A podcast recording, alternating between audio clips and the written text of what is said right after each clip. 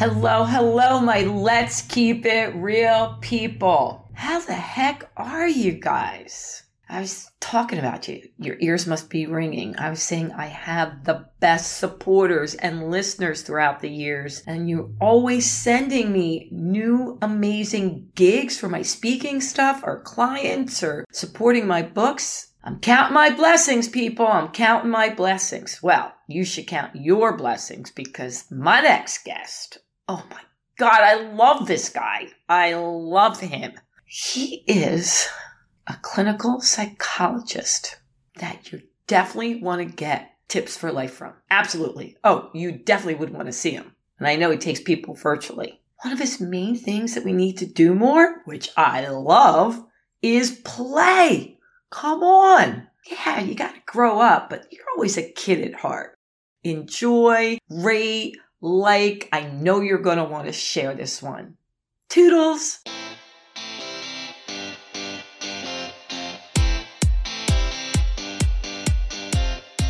This is Let's Keep It Real with Sandy Joy Weston, your weekly dose of positivity with awesome stories and guests from all over the world. It's an opportunity to learn some great new things and expand your mind. We'll tackle topics from all areas of life, and as always with Sandy, the sky's the limit. Dr. Michael, did they call you Dr. Michael Alcée or they call you Michael? Like, how should I refer to you today? Oh, they call me Michael. Yeah. Oh, they do they really? Yeah. Okay. Yo, Michael. All right. Anyhow, before we get into it, this is very intriguing, the therapy you're into. But I must ask you, like I asked all my guests, one word to best describe your past 30 days and then why. And any word goes. Oh, yeah. Anything. First thing that pops in your head. It's for me, passion. I mean, you know, like there's such a passion for what I'm doing right now on so many levels, whether it's in sessions, whether it's writing, whether it's speaking. I think that, and I have a four year old son, and and for me, it's like the passion of of just following all this stuff and enjoying it. Like there's such a joy in this stuff. That's what I find is most interesting. I think you said it before too. We were talking before we got on here. It's it's all about play. Yeah. Like if there isn't play, what are we doing? Listen, you're preaching to the choir. I'm like a big kid. So everyone always, always says to me, even to this day, when are you going to grow up? And I go, never. well, see, never? that's that's that's the best kept secret of mental health is staying in touch with play no matter what we're doing whether we're at work whether in relationships whether we're trying to figure out what we want to do next play is the source there's a reason we start out as children with such extended periods of play development because evolutionarily that's most important and so I sometimes tell people that, you know, it's great to grow up, but don't forget to grow down and keep yeah. on growing down and growing up at the same time. Okay. So are you a musician? Because I want to get into why you picked the health educator at Manhattan School of Music. Like why yeah, that area? It's so funny because I sort of fell into it. I've always done college counseling and I went from different places, Fordham, where I went to grad school, Vassar, where I did a postdoc, Ramapo, a small college in New Jersey. And you know, I love college, but it turns out, yes, growing up, I was an amateur musician. I was a pianist growing up. I trained classically and I learned jazz. And it was always something near and dear. It's always been my best friend. Uh, the piano has mm. been a place that I go to. And so it just, it just was serendipitous that I found wow. this part-time gig working at Manhattan School of Music. And it sort of beautifully brings together all my different passions. So, uh, it, talk about play. Uh, I, I actually fell into it because I was looking to do private practice so that I could be a full time father as well. And in honoring that, all of a sudden this gig opened up and it's like, oh, I could be a dad and be playful. I can be in my work and be playful. I can write. So I think there's something about really yeah. following your bliss, as Joseph Campbell says, is so important. Okay. So I have to tell you a funny story. And I are you, but let's back up. Are you really busy, like at the school with students? Like, are you overwhelmed with students? It's busy. I mean, you know, the funny thing is, college counseling has always gotten busier and busier and busier. And it's almost like mm. there's no like ceiling to how busy it can get, which is, which is why I think it's so important for us to send the message about like what is mental health? How do we do this thing? Yeah. Yeah. because we we are overusing our resources and not using the resources right here and right here. You know, and Yeah, and yeah. and I think when we have this kind of connection, like that's why I write about like learning about improvisation. Cuz we all have to master the art of reading the changes in life Mm. and and it doesn't matter if you're a musician changes are being thrown at us all the time we Yeah. just got on here and we're like oh we're going to try and work on this particular platform to do this podcast and it wasn't working Right? and then you're like all right let's improvise let's use zoom Yeah. and we're like okay we're going to do it's all about that And I, you know what's funny? I love that. Like I love when I have to think on my feet and like figure out things and like, oh, sometimes it works, sometimes it doesn't. You know, you never know. well to some people that's really exciting and interesting of how we can be more resourceful and how we can find kind of new Yeah. creative ways of dealing with things but for for a lot of people it's very stressful and i think what we want to kind of show people is that you can have a combination of both we do crave mm. stability but we do crave variety right Yeah, yeah, yeah. I, I the- it's a funny story I wanted to tell you because I was thinking of you and they said, please tell Michael, we need help. So I go into schools, all ages, but recently colleges, and I speak about train your head and your body will follow. Okay, fine. Fun things, tips you can do to get in that positive power mindset. And normally I tell them about all the services available at their school. right Okay. I'm excited. I go in, and here's all the availability. And I won't name the college, but they were like, What are you doing? I'm like, Wait a minute. I don't, isn't that what you want me to isn't that what you want yeah No, no no. please they stop said, Please don't send us any more people. That's Yeah. why we want people like you, Yeah. because they're looking for ways to do prevention. Yeah. They can't handle. So I thought, okay, some of the other schools I reached out to abroad, they normally get back to me right away. But my same thing is I'll highlight your serve. And so I called them. They're like, yeah, we don't want anybody that's good. I'm like, It's so funny, right? It's so unexpected. You know what, Sandy, though? We're victims of our own success in mental health in a way, right? Oh, We've stigmatized okay. mental health to a great degree that young people, especially young adults, are feeling this is totally cool. I can go and get the support I need, which is wonderful. The only problem is that it's we don't have the structures and the systems and also the kind of communities that we used to um, in terms of of helping with these normative human difficulties. And then, of course, you know, colleges are inundated with students and they want to do everything, but they can't. And it's Yeah. this interesting dilemma. I have a colleague of mine, his name is Ben Locke, and he worked at Penn State, a very big school with a big Yeah. counseling service, as you can imagine. And he's done a wonderful job. And he led this organization called the Center for Collegiate Mental Health, where they actually looked at data across the country to figure out what do students need. And they tried to revolutionize everything. And now he's working for an organization um, which basically has peer support.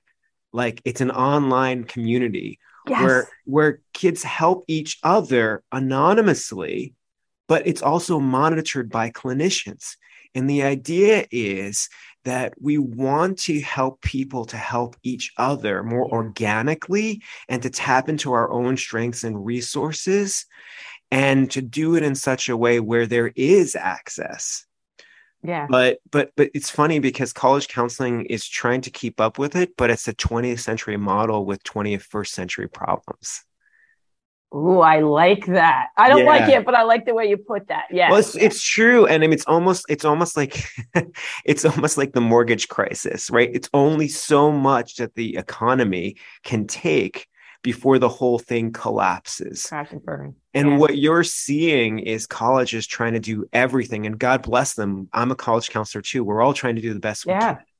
But the system cannot hold based on what it's trying to deal with. We have to be really, really creative about how we we figure that out together. And I think I think it's going Hmm. to take some qualitative shifts. So, as far as immediate advice, I know for me, don't refer to them, but Yeah, yeah, they are looking for guidance of how can they help these kids. I guess what you're saying Yeah. is it's better to have more peer programs set up for them even freshmen with seniors. By the way, I went to a talk and in the middle, this girl stood up and said, Can I ask questions? I'm like, Usually not in the middle of my speech, but you know. and another, she was a freshman, and other seniors did stand up. And yeah. So maybe they should start more of that. I, I don't know because I honestly didn't know what to tell them. I said I would ask you. Yeah, it's it's a really good question, and it's there's no single fix for it, right? But you're right. I mean, I think helping all of us learn how we work from the inside out is really helpful. We're yeah. we're really complicated creatures as human beings, as you know. Yeah, and yeah. we have these many, many different sides of self, and they're constantly in tension and conflict and sometimes clashing. And we expect to be this one dominant self, and we're not. And college students feel it the most because they're trying to figure out who they are. But then they also have to reckon with who they're not or who they're not yet. Yeah. And I think one of the great things that we can do for American colleges is remind folks that it's a myth that it's the greatest four years of your life.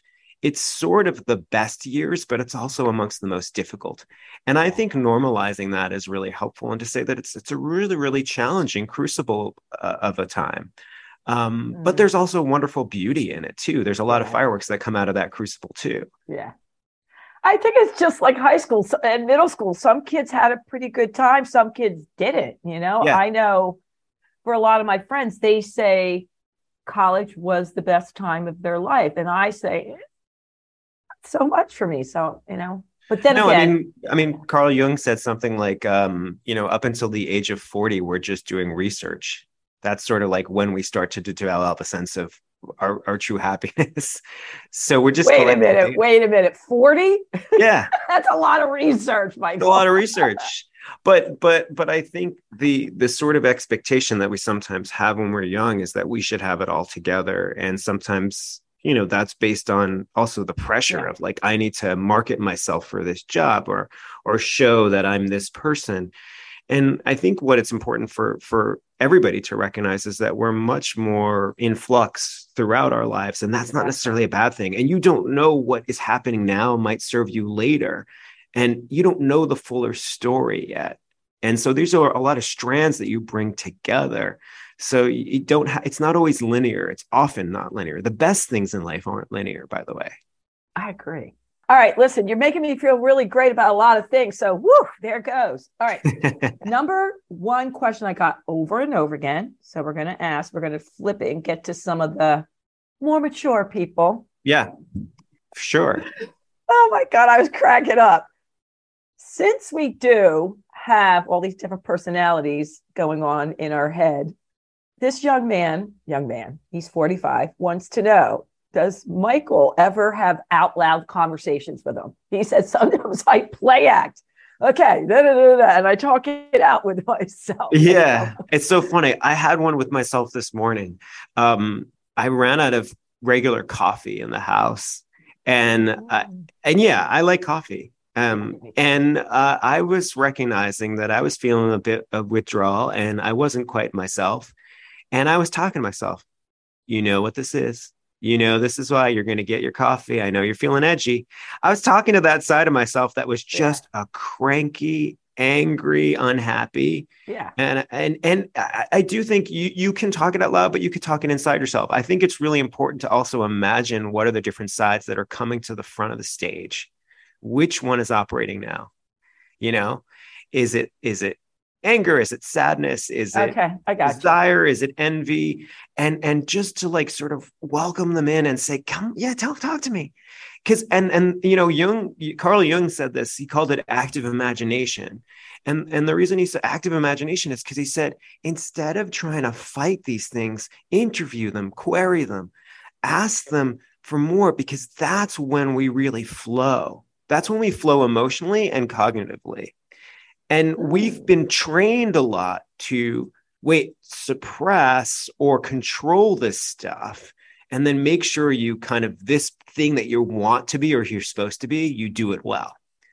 That's good, but there might be more interest and dimension that you get from saying, hmm, you know and so i even as i was driving uh, i was i was driving to get to this place today to meet you because i'm going to my dentist afterwards great right i'm excited for that yeah So you're Holler. my you're my appetizer, um, which is much much better. Um, but I was thinking to myself as I was driving, huh?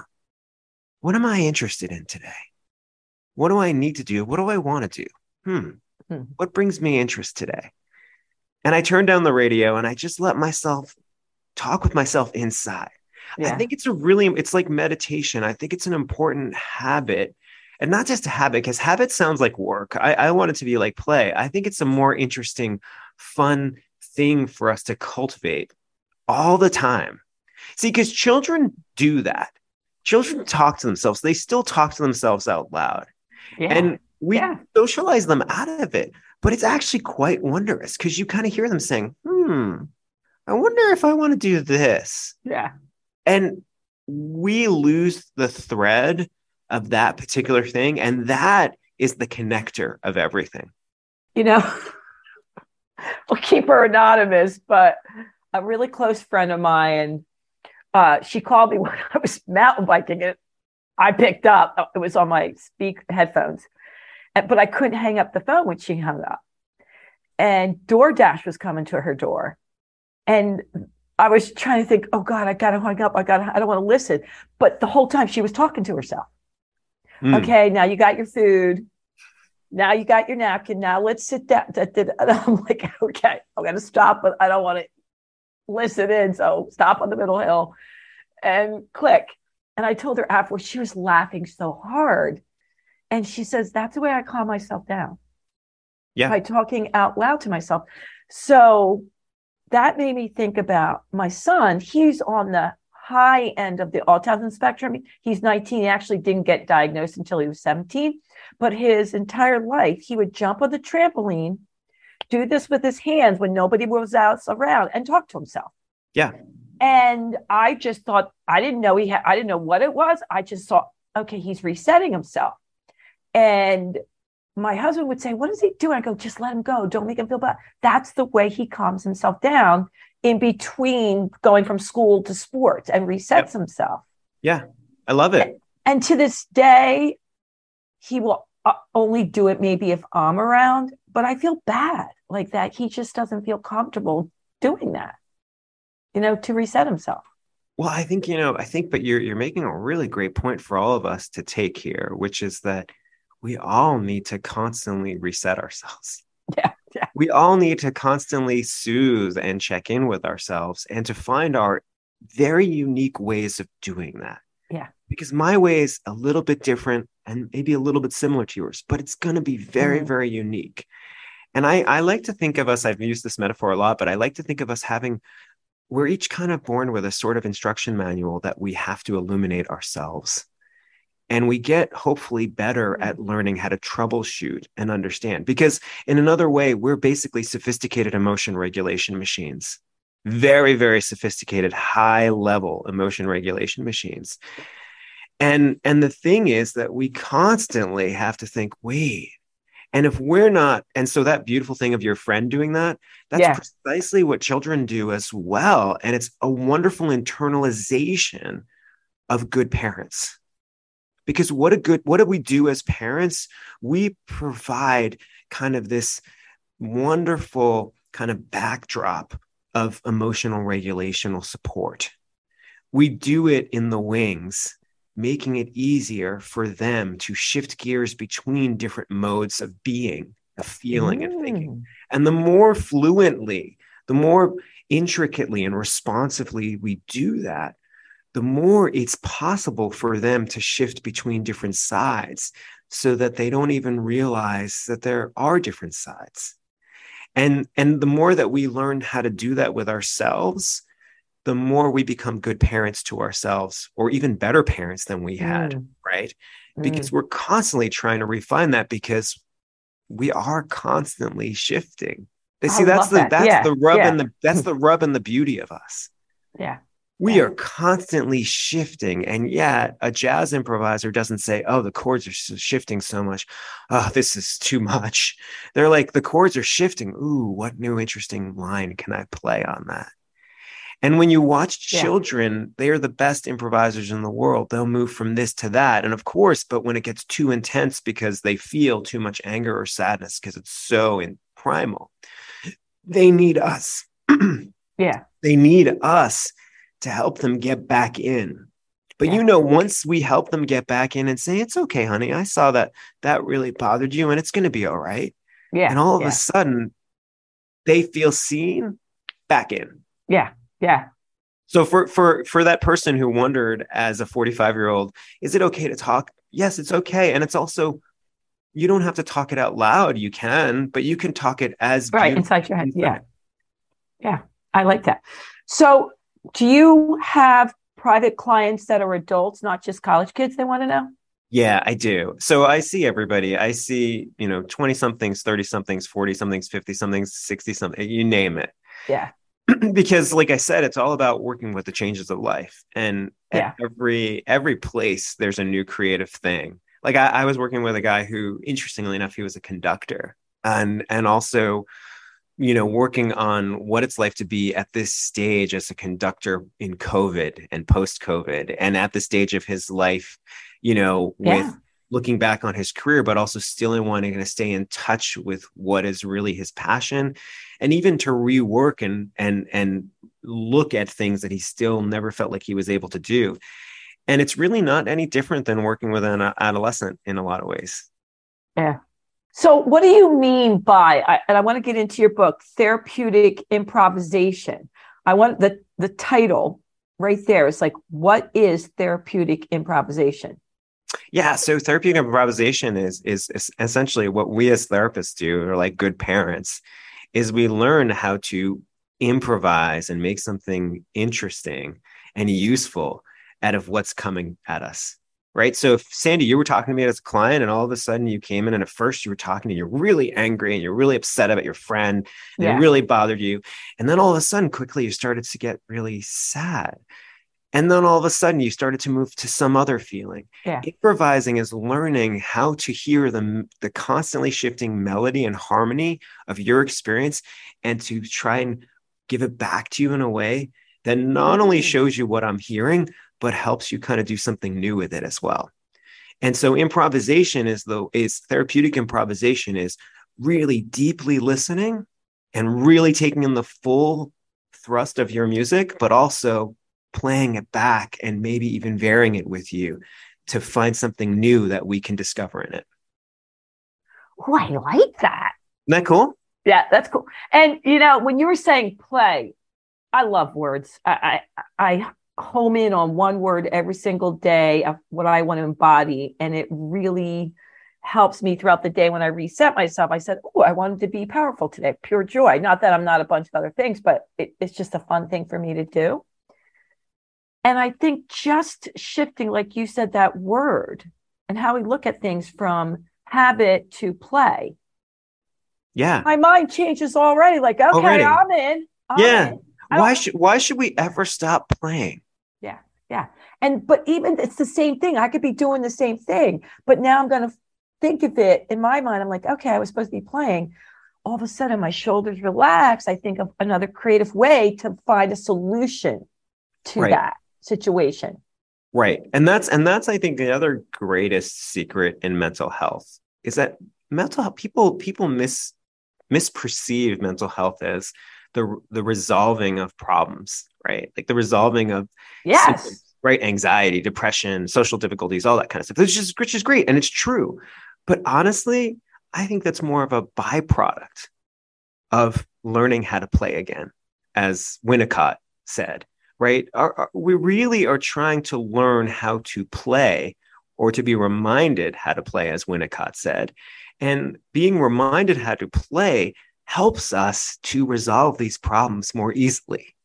And the blockages to play are more important. In fact, you know, Freud didn't give too many too many pieces of advice to young clinicians starting out. But his one piece of advice was to listen with evenly hovering attention, which meant you should just allow things to be there and just listen and not Mm. just take it in because he sort of wanted this playful spirit. In in a way, he wanted people to kind of notice, but to almost he he almost used this, this analogy. It's almost like I listened to Rosanne Cash. She did this wonderful TED talk. And and she talked about this mentor of hers and said, We're all radios just trying to pick up each other's signals. Oh, That's a good one. It's a good one. And and and really play allows us to pick up on our own signals and to pick up on the signals of each other in the world. And that's a delight. Yeah. Mental health is a delight. It's and and and when we talk about solving problems, it's about solving riddles and getting to know the more beautiful intricacies of ourselves and each other. Yeah. Not yeah. about, oh, I got this anxiety or oh, I got right. It's not like a weight. And by the way, these are oh. these are also part and parcel of being fully human. To be fully human is to is to reckon with these challenges, but that's part of the beauty, right? Yeah, I don't know. In the last year or two, of people are looking at it quite the same way because I'm sure you have had even more of this experience, but many people that I work with on a different level who didn't feel like they had that much anxiety are having anxiety. Yeah. Yeah. I mean, so, you know, one because there's a lot of imp, like the world's like, ah, ah, danger. Well, you know, it's, it's, it's totally true. And I mean, like, think about this too, Sandy, right? We've had a global pandemic. We have climate change. We've had sort of political upheaval in in on the domestic front, on in the international stage. Like to Crazy. say that we live in interesting times is an understatement, right? But at the same time, the creative person, the mentally, the the the person who is most kind of integrated sees also possibility at the same time as uncertainty, right? Some of the best poetry, some of the greatest prose has been written from that place. Some of the greatest music, some of the greatest art comes from that place. In other words, I'm not trying to, to um, minimize the extent of how much suffering can get us, but also what can we make of our suffering? What can we make of the world suffering and what can we do with it? See, I, th- there's a difference between sorrow or grief and despair, right? Grief is a declaration of how much I've loved that which is lost, which is a creative act in of itself. Despair is an abdication of any creative possibility. Right?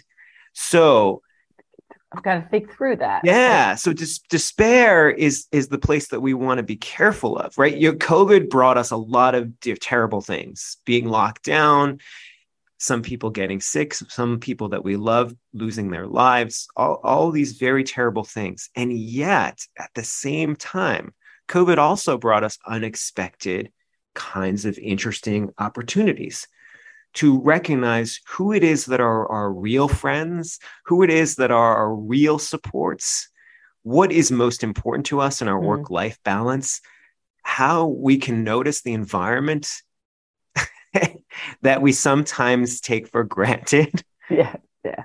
All of these different things. And so I think creativity is not about denying the dissonances of, of life. It's about embracing them, but bringing them into the music.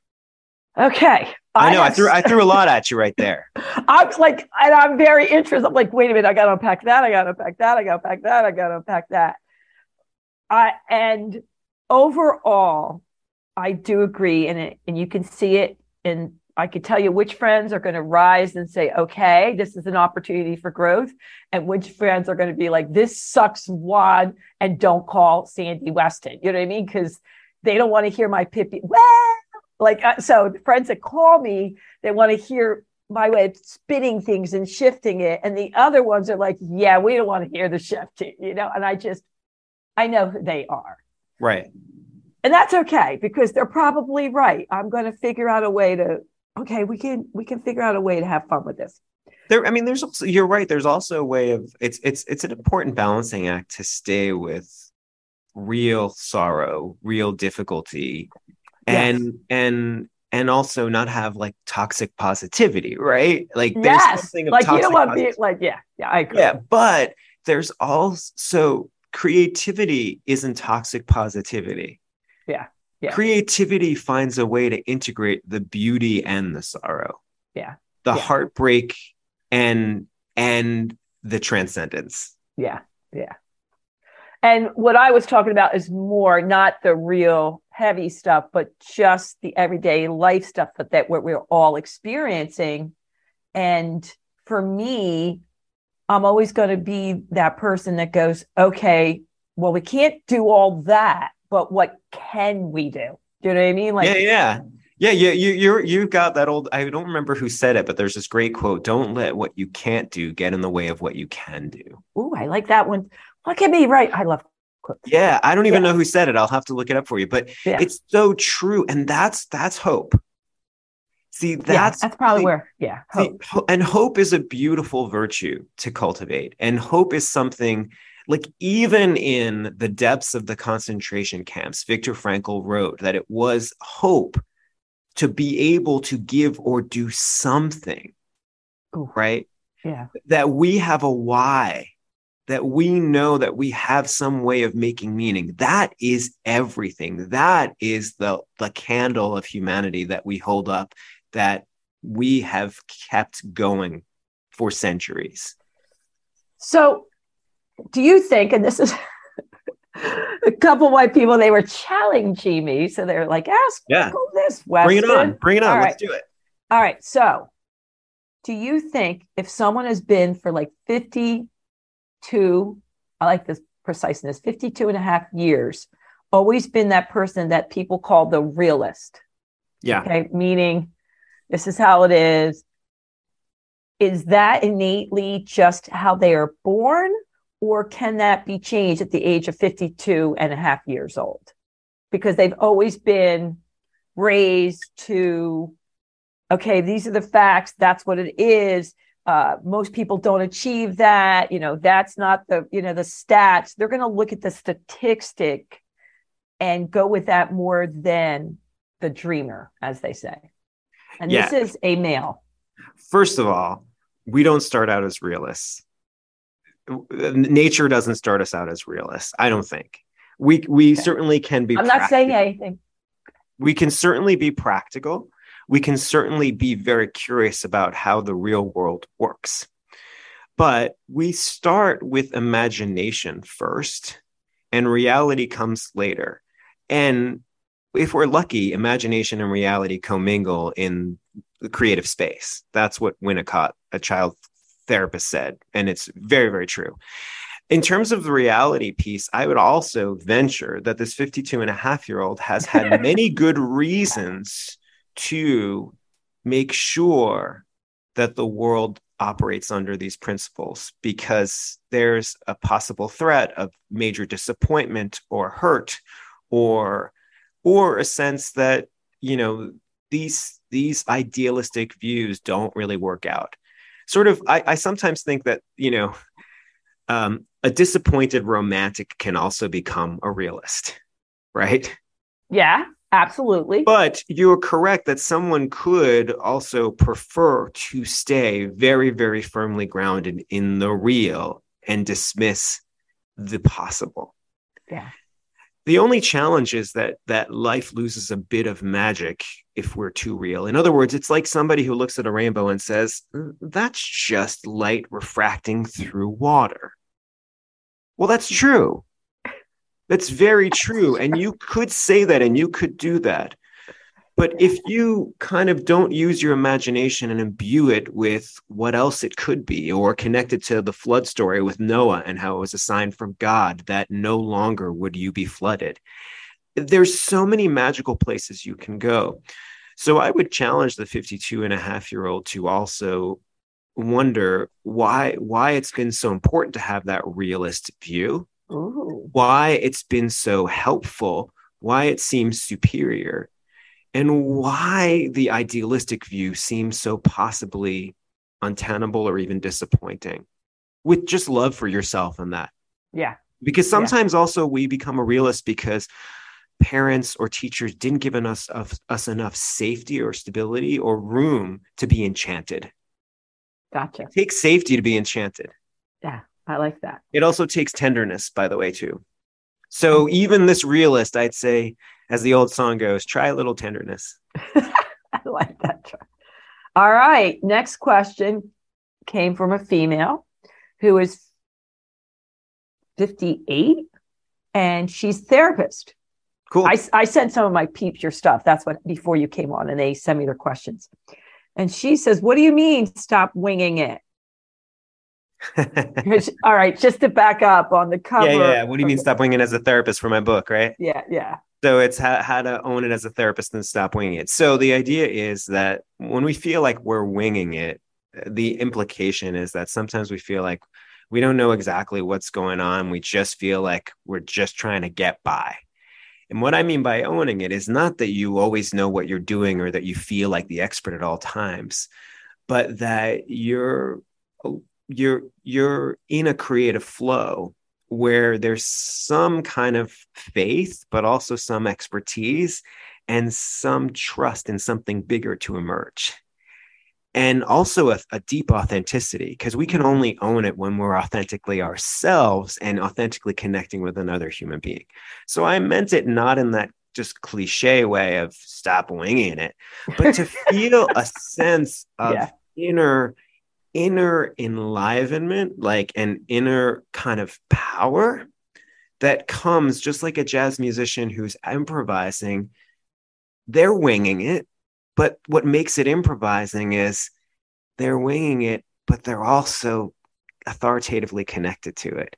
Yeah. and they're also sur- so it's this paradox of being authoritative and yet surrendering. That's different than winging it. Winging it almost comes from a place where we're more fearful of like "Ah, i just got to keep up. Oh, I, I don't know maybe this was good right? I want you to feel like you own it. You own you but you also own the fact that this process is so beautiful and that something brilliant can come between us. And the other thing is as well as owning it by the way you know what someone who's good at owning it does? They also are always a perpetual student Mm. i'm ready to listen and take in Yeah. so that i can own it more with you Yeah. so it's Yeah. interesting when i say own it it's actually this interdependent thing that's really really different I like that. All right, I'm going to have to skip to this question because this young man says if one, he's 21, he says, if uh, I just crack up, if one more person says to me, "Be your authentic self," I'm going to hit them. What the heck? That's not what he said. Heck. yeah i'm sure he What- said something else yeah Yeah. What? I don't want to get thrown out. What the heck do they mean? How could I not be myself? Yeah, I mean it's a really good question because there's so much lip service to this idea of being authentic, right? It, it can be It, it gets thrown around all the time. It's become so trite and and so hackneyed, right? Yeah. Um, it, it's um, you know it's it's better to kind of say being in alignment, really. When we're in alignment with the different aspects of ourselves and we're tapping into them and connecting to them, whatever they are. That's what I said. It doesn't have to be good stuff, by the way. You can be authentically sad. You could be authentically angry. You could be authentically envious. Authentic doesn't mean toxic positivity. Just be yourself and you're going to grow to be the oak tree. I haven't heard that word toxic positivity. Yeah. But but authentic means that you also have to live in what Jean Paul Sartre, the great philosopher, said good faith. Good faith means being honest with yourself and what's really in you. And it's what Hmm. Carl Rogers, the great humanistic therapist, said being congruent. In other words, showing outside what's going on inside. It takes a great degree of strength to be vulnerable in that way. And authenticity is hmm. strong vulnerability. That's hmm. what I mean by authenticity. It's strong vulnerability, which means what am I feeling and thinking, and how do I best represent that? That's authentic. It's also it's also like that. it's also like when you look at a great novelist or a great filmmaker or a great singer, you get to know their voice, their signature, which is them. And you listen to that song and you know it's them. You read that and you know it's them. That's authentic because they're not anybody else but themselves. Yeah. Yeah. That's the beauty of it. So it's not as cheesy Yeah. as it seems. Yeah. Okay. So, what is your routine? They want to know what do you do to ground yourself and reset? Oh my gosh, such a good question. So for me, uh, I need, I'm a total ambivert. In other words, I'm an introverted extrovert who needs a lot of time socially, like this, or even with groups, but then Yeah. I need downtime by myself, walking in the woods, writing, playing piano. You know, uh, you're giving me all these new words that I've never thought about in forever. So ambivert. So ambivert is so you know we I have a deeply introverted side that needs downtime by myself. Yeah. I get emotionally emotionally crabby if not. Yeah. But then I also love to shoot the breeze and have fun like this with Yeah. socially. And when I don't have enough of that, I get lonely. Yeah. So I try to map out my day so that I have a really good mix. So I'll do sessions, but then I'll mow the lawn by myself Yeah. And I'll listen to music and then I'll write. The morning shower, by the way, is the greatest introvert sanctuary we have left in the world, right? Where there's no distractions, there's no phones buzzing at you. So I find the morning shower to be the place where all my creative ideas bubble up. And then I'm like, Yeah. "Hmm, where can I place these?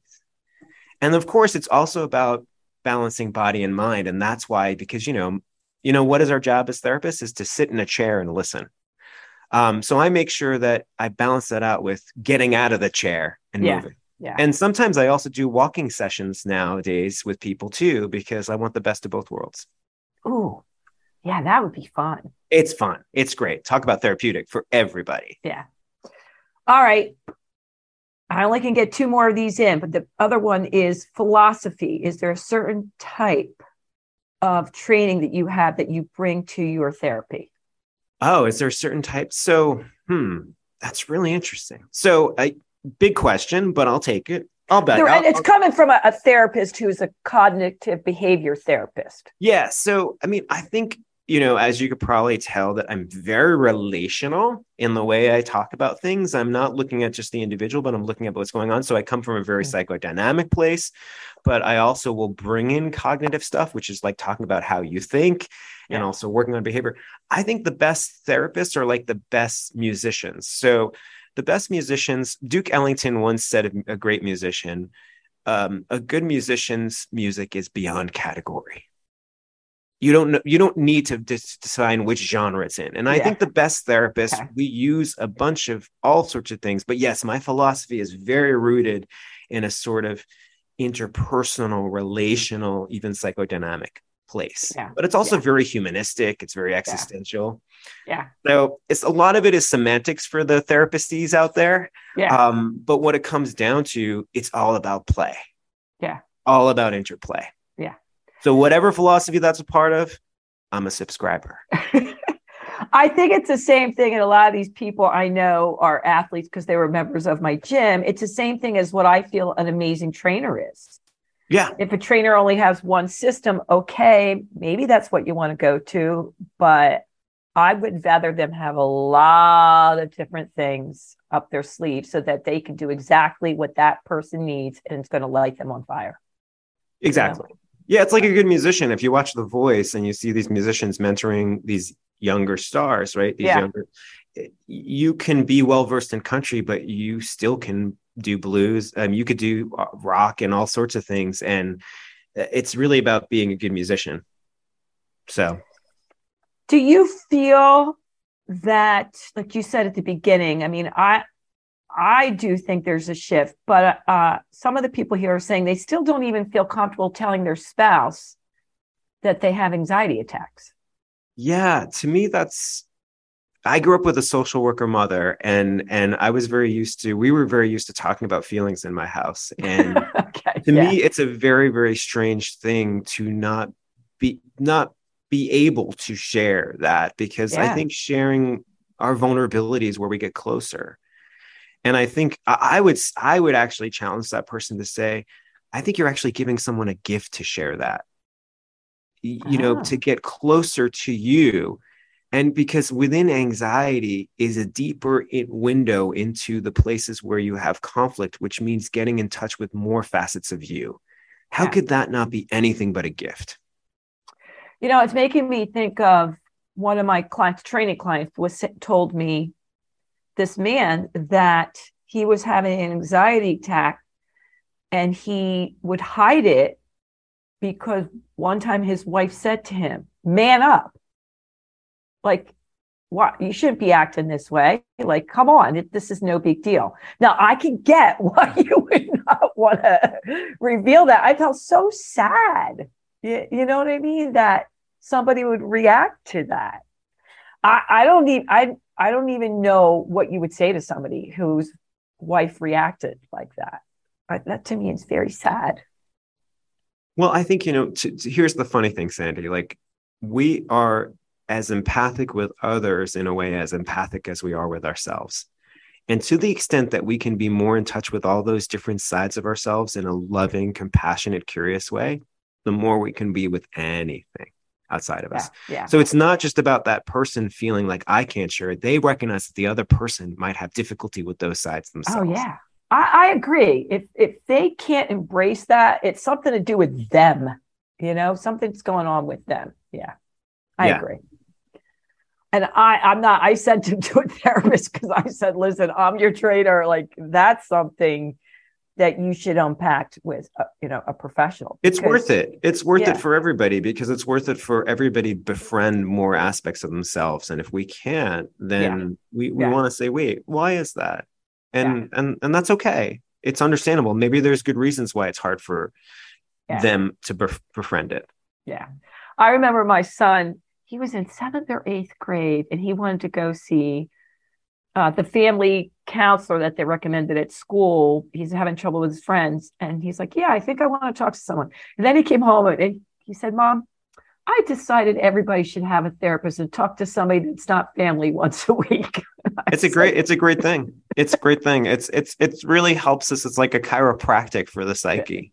Oh, that's good enough. You have all these little tidbits and analogies, Michael. I'm like liking. And I then know, do what I can, right? and then flying at me all these different people. and he said, she said, I'm like, wow, it's like a walking almanac. All right.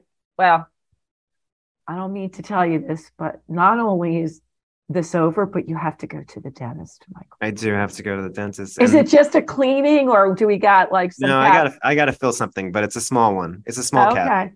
But you know what? This was the best, best way to prepare because Yeah. Because I'm in a great mood now. Yeah. And and Did you get your coffee? I did. Oh, I got it on the way here. Yeah, I sure. thought you for sure. For sure. But this has been so much fun. And Sandy, it's been such a pleasure and so refreshing. We have to talk again. we will. Um, but uh, for those of you who are wondering, if you want to know what play is all about, watch the way Sandy converses. This is this is what it's all about. This kind of interplay is what Mhm. true, enjoyable mental health is all about. The capacity to play with another person like this is the best.